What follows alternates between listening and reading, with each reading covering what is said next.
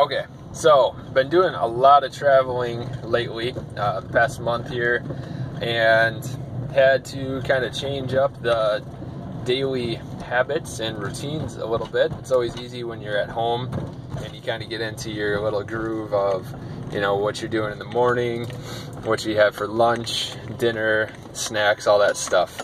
Uh, it's a lot easier to do at home. Once you get traveling, which typically happens for everybody, and especially it seems like in the summer, at least for us, um, you're out and about, you're off, you know, your normal schedule and everything, and the options aren't always there. So, uh, a few suggestions, things that have worked for me. Um, typically, I like to uh, take take some things of my own. I always like trail mix.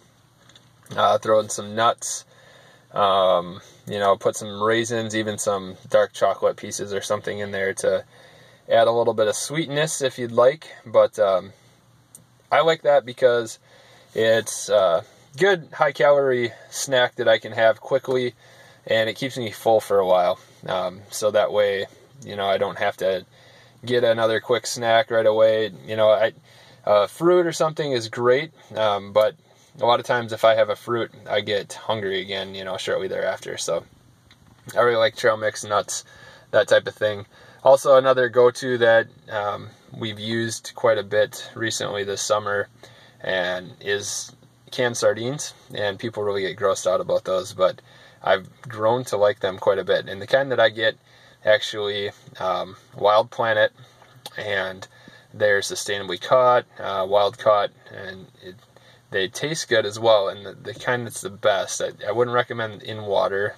Maybe you like them, but I like actually in extra virgin olive oil, and it's got a lemon in it as well. It's got a nice flavor.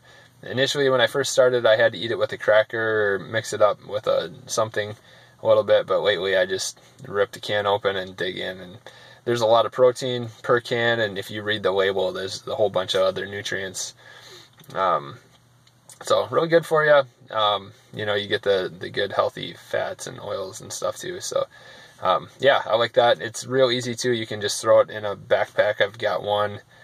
Actually, I don't have it in my bag anymore. I had it for lunch today, but um, typically I'll just have one out and about. You don't have to have it refrigerated. All you kind of need is a fork or spoon or something to eat it with.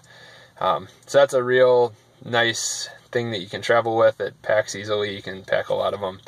Uh, you can eat it for a snack or for a meal, but uh, that's really going to fill you up and uh, hold you over for a while. So a few tips.